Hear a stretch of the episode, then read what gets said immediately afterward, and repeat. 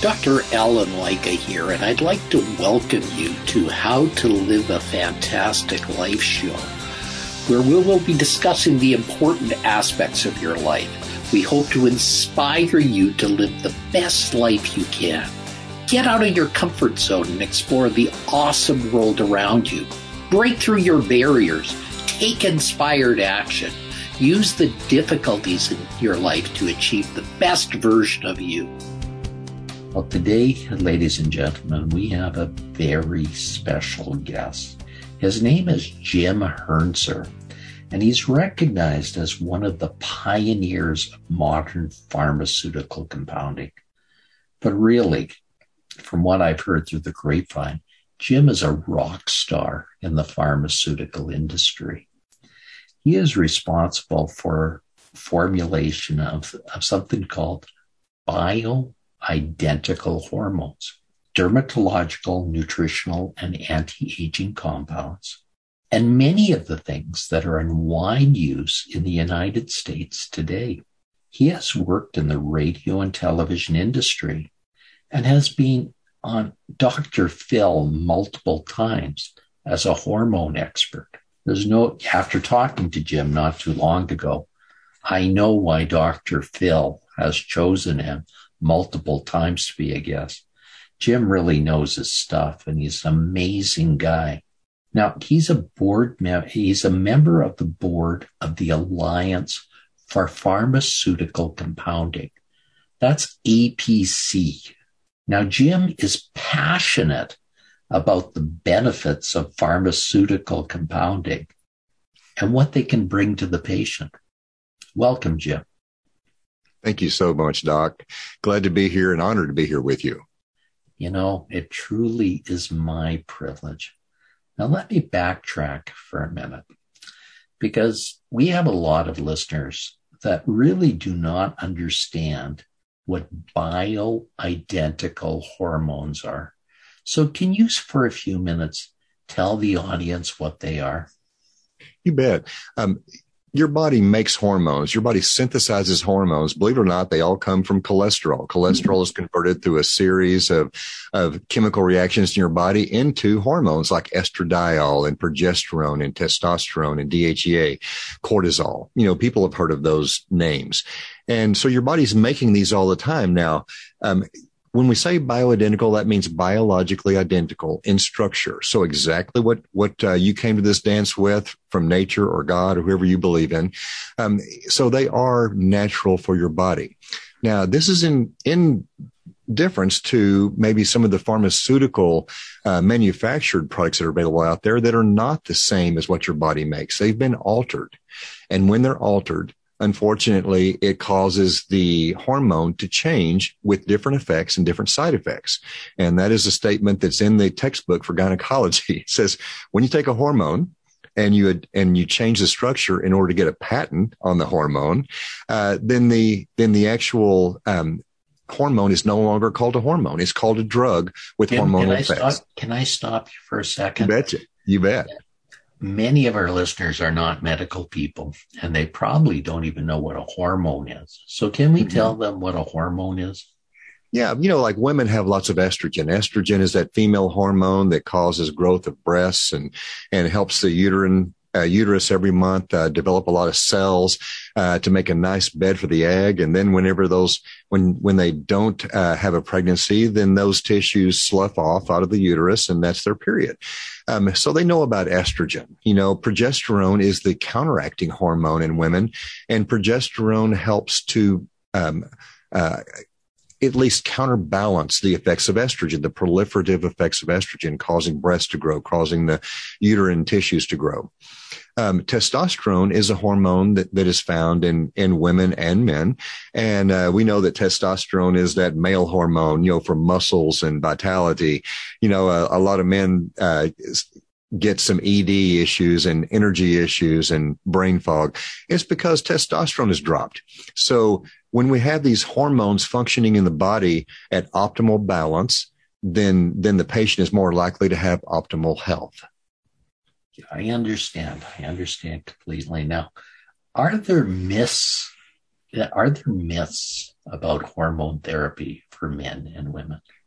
Boy, uh, yes, there are. Um, if you wanted me to start with men, um, one of the big myths is is that if you use testosterone replacement, and I'm 65 years old, doc, and so yes, I do use testosterone replacement to bring my levels back up to normal levels. Okay, and uh, and and there are studies that show that men with low testosterone have a higher risk of prostate cancer. They have a higher risk of, uh, of cardiovascular disease. And so we like the fact that we're not going to have prostate cancer or at least a higher risk um, when we make sure use the t- testosterone.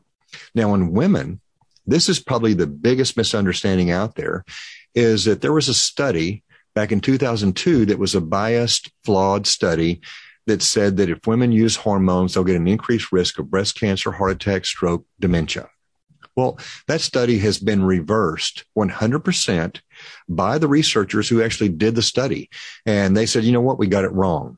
We, we released um, uh, results that were absolutely incorrect.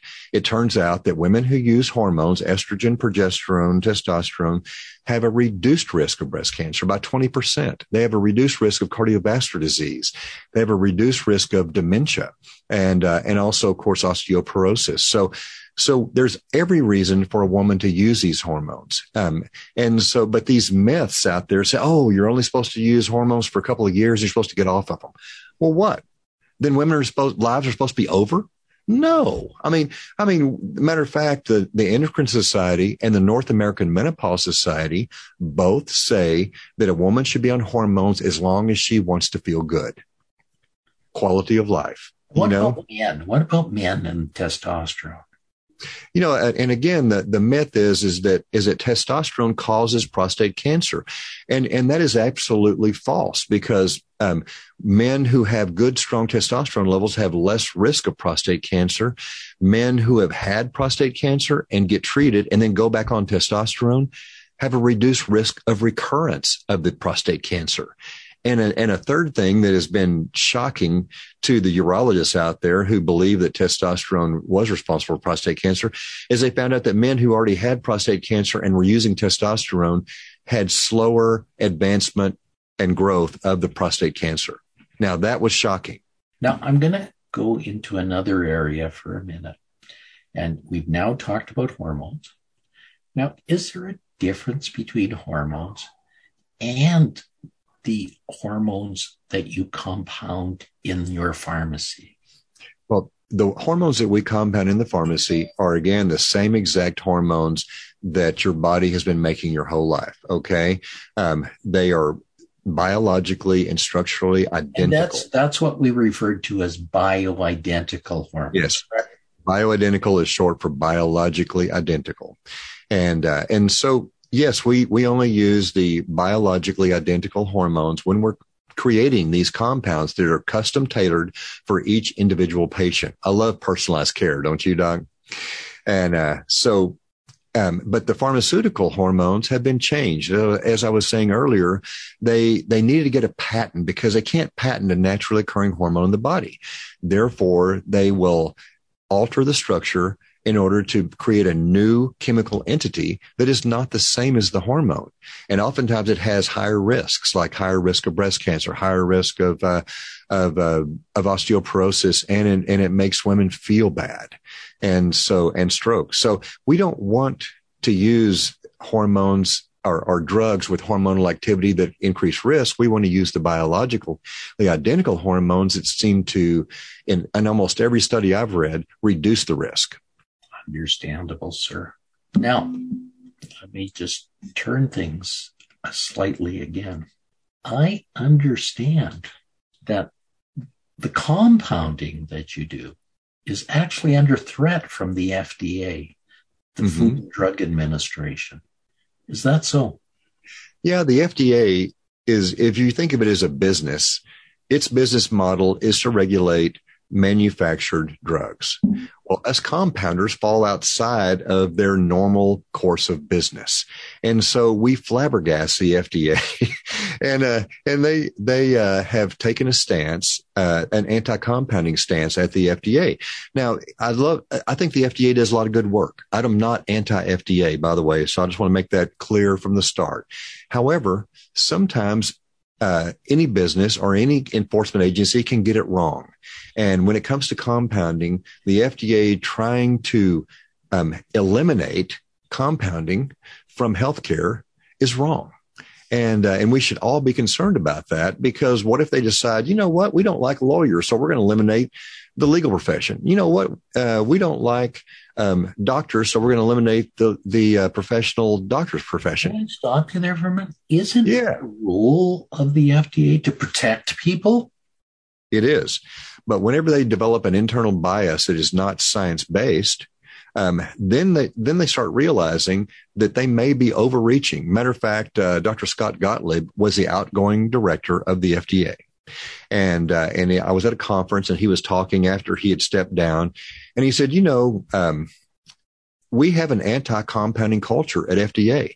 And uh, after uh, now that I've gotten out of FDA, I've looked around. I've looked at the good you guys are doing. I've looked at the quality that you compound with. I've looked at the quality of the chemicals that you're using from the suppliers. And he said, I'm impressed. I'm just telling you, I'm impressed. But when I was at the FDA, I didn't want to know this stuff. All I, all I knew is that we were anti-compounding and that culture still exists even after I'm gone. So anyway, I, um, they are, they are not for compounding. So I, correct me if I'm wrong. They're not just against compounding bioidentical hormones. They're against compounding. Correct. Yeah, they they would like to see the profession eradicated, and uh, and have matter of fact, we've intercepted through the Freedom of Information Act quite a few emails, internal emails in the FDA that basically says that we are we are planning to eliminate compounding, and they they refer to it as putting another nail in the coffin of compounders. Is is exactly the terminology. Why are they, they doing this? Why are they doing this, sir? You know what? Um, we we have uh, defeated them on several things where they tried to extend influence over us that was inappropriate. Um, because we are not afraid of regulation. We're not afraid of proving that our. Let me go back to the question, Jim. Jim, mm-hmm. just call. Mm-hmm. Why are they doing this? Well, and so because of these series of, wins that we had, both legal and through Congress, um, they have gotten more and more anti-compounding. Now, there was one pharmacy, um, and it was actually not a pharmacy; it was a manufacturer, but they called themselves a compounding pharmacy in New England that was compounding some epidural steroid injections. You know, I think I remember that. What was its name? Uh, New England Compounding Center. Yes, sir. Yes, sir. Go through the details of that because I think people should hear that and and so and it was a horrible horrible situation. Uh, this manufacturer wanted to escape regulations of manufacturing so they they called themselves a compounding pharmacy. Well now they were putting out 30,000 products a week. Uh, that's a manufacturer. Excuse oh me it's not God, a 30,000 a week? Yes sir. And and so what did they do? They um they were producing these epidural steroid injections um, to inject into the spinal column, and it had fungus in it. it the, their conditions were absolutely filthy. Um, the FDA inspected them three times and and found horrible problems there. The Massachusetts State Board of Pharmacy inspected them three times, found horrible problems, but neither the board nor FDA shut them down, allowed them to continue to to uh, manufacture these these uh, step epidural steroid injections, and they ended up killing a bunch of people. You know, because when you inject, it sounds like they weren't trying to do things ethically for their patients. They were trying to do it for money. Oh, you know what, Doc, and and you and I both know this. Greed makes us make horrible decisions, and uh, and I've I've given up on being rich a long time ago, all I want to do is help patients. I just wanted to take care of people. That I'm a caretaker. You're a caretaker. You're a doctor. And, uh, and when we, when it starts becoming about the money as opposed to about quality and about safety and about patient care and about the patient outcomes, you know, how, how the cases turn out, then, then horrible things are going to happen. And that's exactly what happened. So the FDA has used that bad example, that bad apple as a, as a springboard to say, you know what? We need to get rid of all compounding. And, uh, and that's just like saying because there's a bad doctor. I mean, I know you were a dermatologist and a cosmetic surgeon. Um, I'm sure you knew guys who practiced unethically and uh, and as as do I. And I know lawyers who who practice unethically, although the majority of them are great guys and do a great job. And the same as doctors, the same as lawyers, same as CPAs. I mean, every profession has bad apples, but that doesn't mean you should wipe out the entire industry because of those few bad apples you know, Jim, and I'm hearing you, and and I'm sorry for playing the devil's advocate, but I wanted to make sure that it was completely clear to our listeners as to what was what the situation is. Mm-hmm. Now, I'm going to ask another question. The FDA is trying to ban compounding. So, what is the consequences of such a ban? Yeah, probably the biggest um, downside is patients. I mean, we're doing good for uh, millions and millions of patients. Eight million patients alone are using compounded bioidentical hormones, both men and women. Eight million of Americans, and that represents half of the patients that in the in America that are using hormones. Period manufactured or compounded. So we represent um, a little over half of all those patients.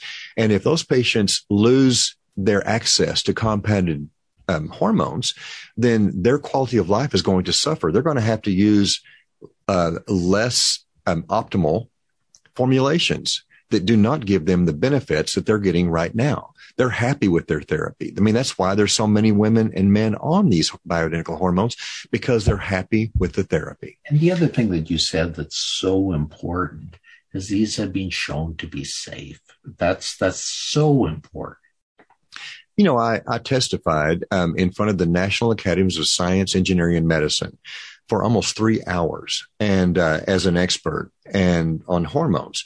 And uh, and they FDA had hired NASEM, National Academy of Science, Engineering, and Medicine, to do a study, a two million dollar study on uh, the clinical utility of compounded biological hormones. And basically, that just means to the layperson, you know, do these hormones provide benefit for patients? and uh, and and they the uh, panel was put together by the FDA.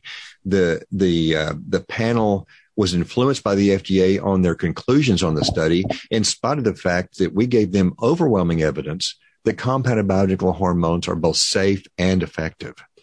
We gave them hundreds of studies and they disdained all those studies and said, you know what, we're not going to use your studies. Um, and hard, so then they. It's hard, Jim, when the only argument is we're not listening. I mean, I, I, testified for three hours. This one doctor, um, she's an internal medicine doctor, and she was not happy with compounding. And, you know, she, her belief system was in traditional medicine and that's okay. You know, I don't, I don't, I have most of my friends are doctors who are traditional medicine doctors. Okay. So I'm not, I'm not disdaining traditional medicine.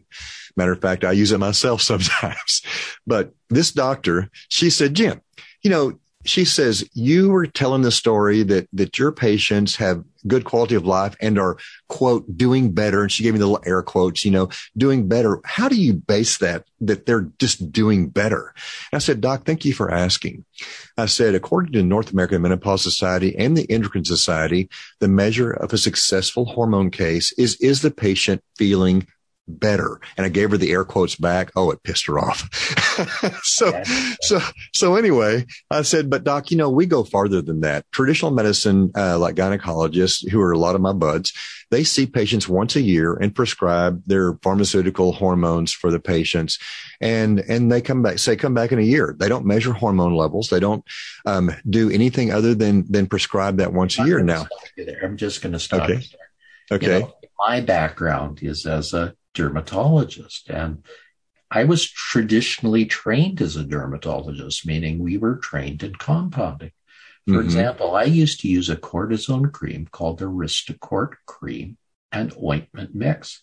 Now, creams are too drying and ointments are too moisturizing.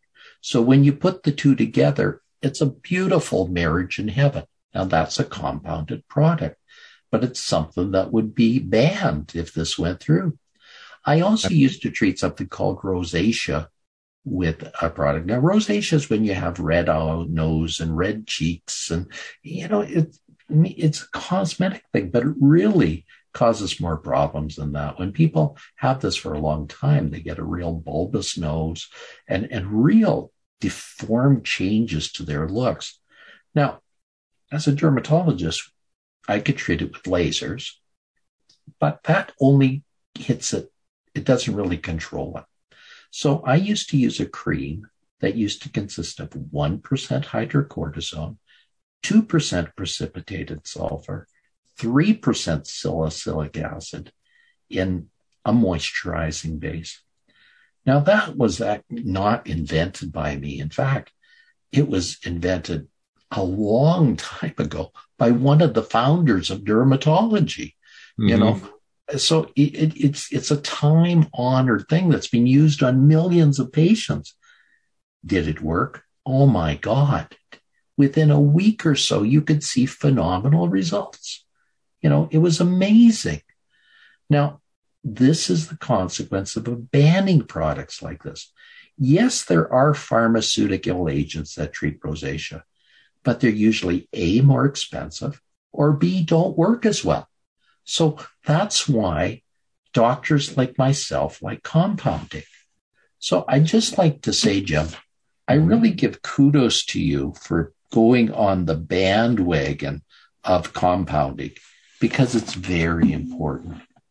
Now, I'm going to just ask you for a minute mm-hmm. is what can the people out there do to prevent such a ban? People have more power than they realize. And uh, back in 2007, and I just want to give you a little preface before I say the, the next step, and that is that the uh, a pharmaceutical manufacturer was suffering uh, down sales because of that study I was telling you about that said the hormones are dangerous. So, so they went, they saw that our sales for bioidentical hormones were climbing and the, the, this, this big pharma company wanted it stopped, went to the FDA and said, um, we want you to ban estriol, um, which is one of the bioidentical hormones that we use on women. It's a, and, and they said it represents a health risk to the women of America. Well, the FDA says, yeah. So they banned it. And immediately millions and millions of women jumped up and said, no, you will not take away our bioidentical hormones. And they, they all started uh, emailing their congressman. Well, the congressmen all across Washington, D.C. got so blasted that they went to the FDA and said, lift that ban. And within a week, it was lifted.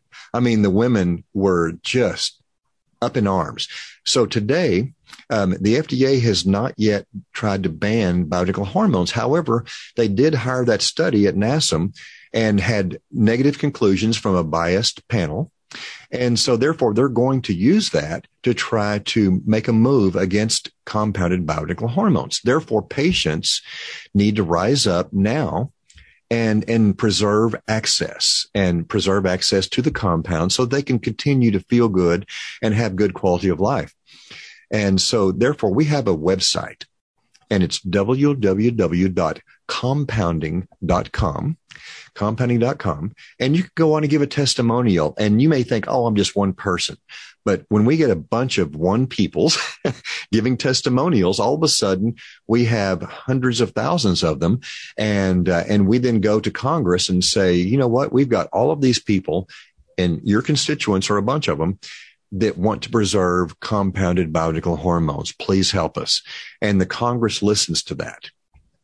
And so please go on and do that. Now, Jim, we're getting close to our end of our time frame here. You know, it's amazing how time flies by on this show, and it again has flown by. So I'm going to ask if people would like to get in touch with you to get more information on this issue. How can they do so? Sure. Um, besides the, the compounding.com website, there's a lot of information there, but they can also contact me directly. And, uh, my pharmacy is Las Colinas Pharmacy. You might be able to see it right behind me. Um, L-A-S-C-O-L-I-N-A-S Pharmacy. And you can write me, contact me through that website. Um, and I answer everybody, you know, because I just uh, can't stand not responding to people's questions. Sure. It truly was a pleasure to have you on my show today. And thank you for clarifying a very, very difficult issue that's going on out there right now that will affect people unless they take action. Thank you, Doc, and uh, and I really am honored to be on your show because you're quite a rock star yourself, by the way. oh, well, thank you so much. You're so kind to say that, sir. uh, to our listeners, I, I'm going to ask for a favor.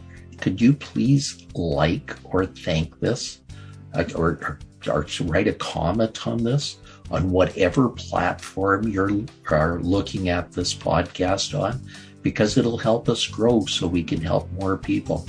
Thank you, Jim. Have a fantastic day. Thank you, Doc. Thanks for the work you're doing. Bye for now. You've been listening to How to Live a Fantastic Life. Did you know that you can get a free copy of Dr. Lycka's book, The Secrets to Living a Fantastic Life? Yep. Just visit 13gpnow.ca and we'll send it right to you. That's the number 13 gpnow.ca.